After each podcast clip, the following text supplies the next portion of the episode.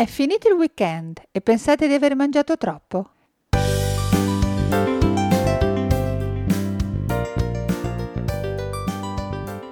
Benvenuti, sono Barbara Sprea, dietista e giornalista e questo è il podcast di Fai la dieta giusta per cucina naturale. Può succedere ci sono dei fine settimana che a partire dalla pericena del venerdì sera, ai pranzi e cene con gli amici e parenti, fino alla pizza della domenica, si mangia davvero più di quanto serva. E se si calcola che tutti i pasti in genere vengono innaffiati da vino o birra, non ci si stupisce che questi weekend regalino all'organismo un surplus calorico che si può tradurre in un piccolo aumento del peso aumento che però con il tempo può diventare più rilevante, specie se si conduce una vita sedentaria e non si hanno delle fantastiche abitudini alimentari durante il resto della settimana. Per fare fronte a questa situazione ci sono diversi approcci. Il primo sarebbe ovviamente quello di imparare a gestire le occasioni conviviali, non è certo una cena al ristorante il problema, ma si comincia a diventare più di una e se ogni volta si esagera può diventarlo. In fondo ognuno di noi sa quando dovrebbe fermarsi. Spesso è anche il nostro corpo che ce lo chiede ma noi non lo facciamo per tante ragioni diverse. Un altro approccio è quello di cercare di rimediare ai fine settimana troppo conviviali, seguendo durante la settimana un paio di giorni, anche alternandoli, con un'alimentazione leggera,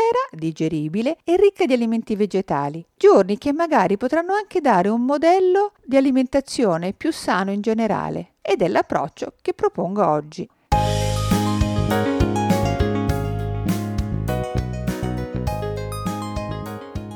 L'iconica 1002. Forse la dieta da 1200 calorie è il regime dietetico più conosciuto e prescritto alle donne, specie quelle che non fanno attività fisica, e in genere viene adottato perché è sicuramente inferiore al fabbisogno energetico della maggior parte delle persone adulte. A ogni modo, oggi il consiglio è quello di seguire delle giornate light, che compensino in parte quelle pesanti, in modo da raggiungere una sorta di pareggio settimanale del bilancio energetico, però senza diventare dei maniaci del conteggio calorico. In altre parole, non occorre fare calcoli, ma serve però avere un'idea delle porzioni, specie di alcuni tipi di alimenti. Ecco come procedere.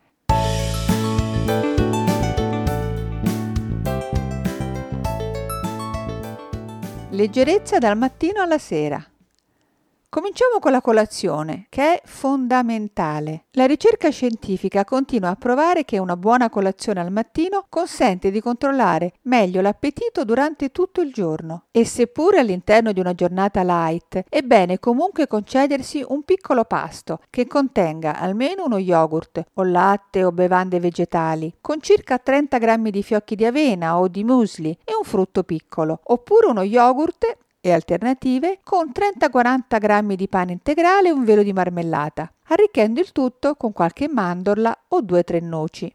Gli spuntini. Questi devono esserci a metà mattina e pomeriggio, sia per assicurarsi le due porzioni di frutta che non devono mai mancare, anche tre, sia per non arrivare troppo affamati ai pasti. Però ci sono dei trucchi per rendere più sazianti questi spuntini. Il primo è quello di consumare la frutta, come la classica mela, sempre con la buccia, che contiene antiossidanti ma anche fibre che, oltre a fare bene, hanno anche il vantaggio di aumentare l'effetto saziante, effetto che aumenta ulteriormente se si beve anche un bicchiere d'acqua o un infuso caldo, a piacere. Tra l'altro, durante queste giornate di alimentazione sana sarà importante idratarsi a sufficienza per aiutare l'organismo a contrastare l'eventuale ritenzione idrica dovuta agli eccessi alimentari e anche quella spiacevole sensazione di gonfiore che ne deriva.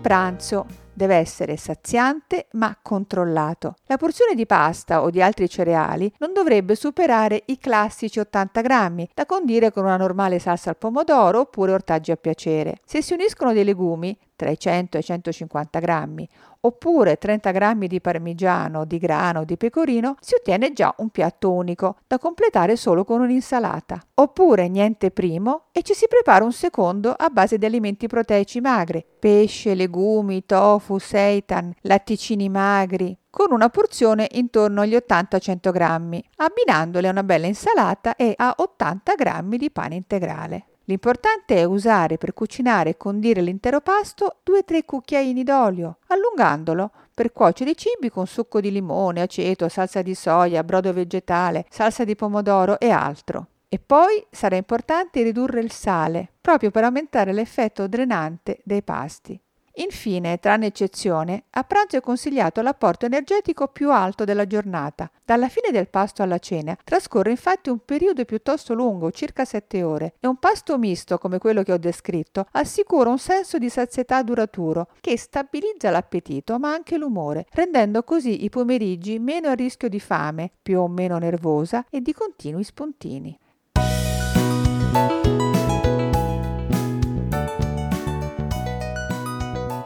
Siamo arrivati alla cena, che deve essere leggera e digeribile. L'ideale sarebbe cominciare con un abbondante primo a base di soli ortaggi trasformati in passati, vellutate o minestroni o zuppe. Così facendo si ha un doppio vantaggio. Da una parte si assumono sostanze preziose come i minerali, le vitamine, gli antiossidanti, le fibre, i liquidi e così via, e dall'altra ci si riempie lo stomaco, facendo sì che la cena risulti saziante ma light e estremamente digeribile. Riguardo ai cereali, le grammature si dimezzano rispetto al pranzo e diventano di 40 grammi, che possono essere la pasta da mettere nella minestra o il pane per accompagnare il secondo piatto. A questo proposito andrà scelta una pietanza diversa rispetto a quella del pranzo, ma con le stesse grammature dette e un contorno crudo a scelta. E oltre a usare meno sale possibile, il consiglio è quello di scegliere cotture light come quella al vapore, alla piastra o al forno e il tutto con i soliti 2 massimo 3 cucchiai cucchiaini d'olio.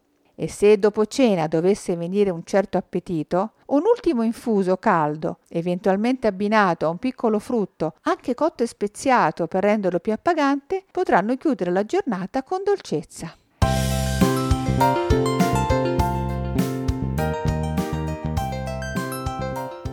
E con quest'ultima cosa io per oggi ho finito. Vi ringrazio per avermi ascoltata, spero che il podcast vi sia interessato e vi do appuntamento al prossimo, sempre di Fa la dieta giusta per cucina naturale.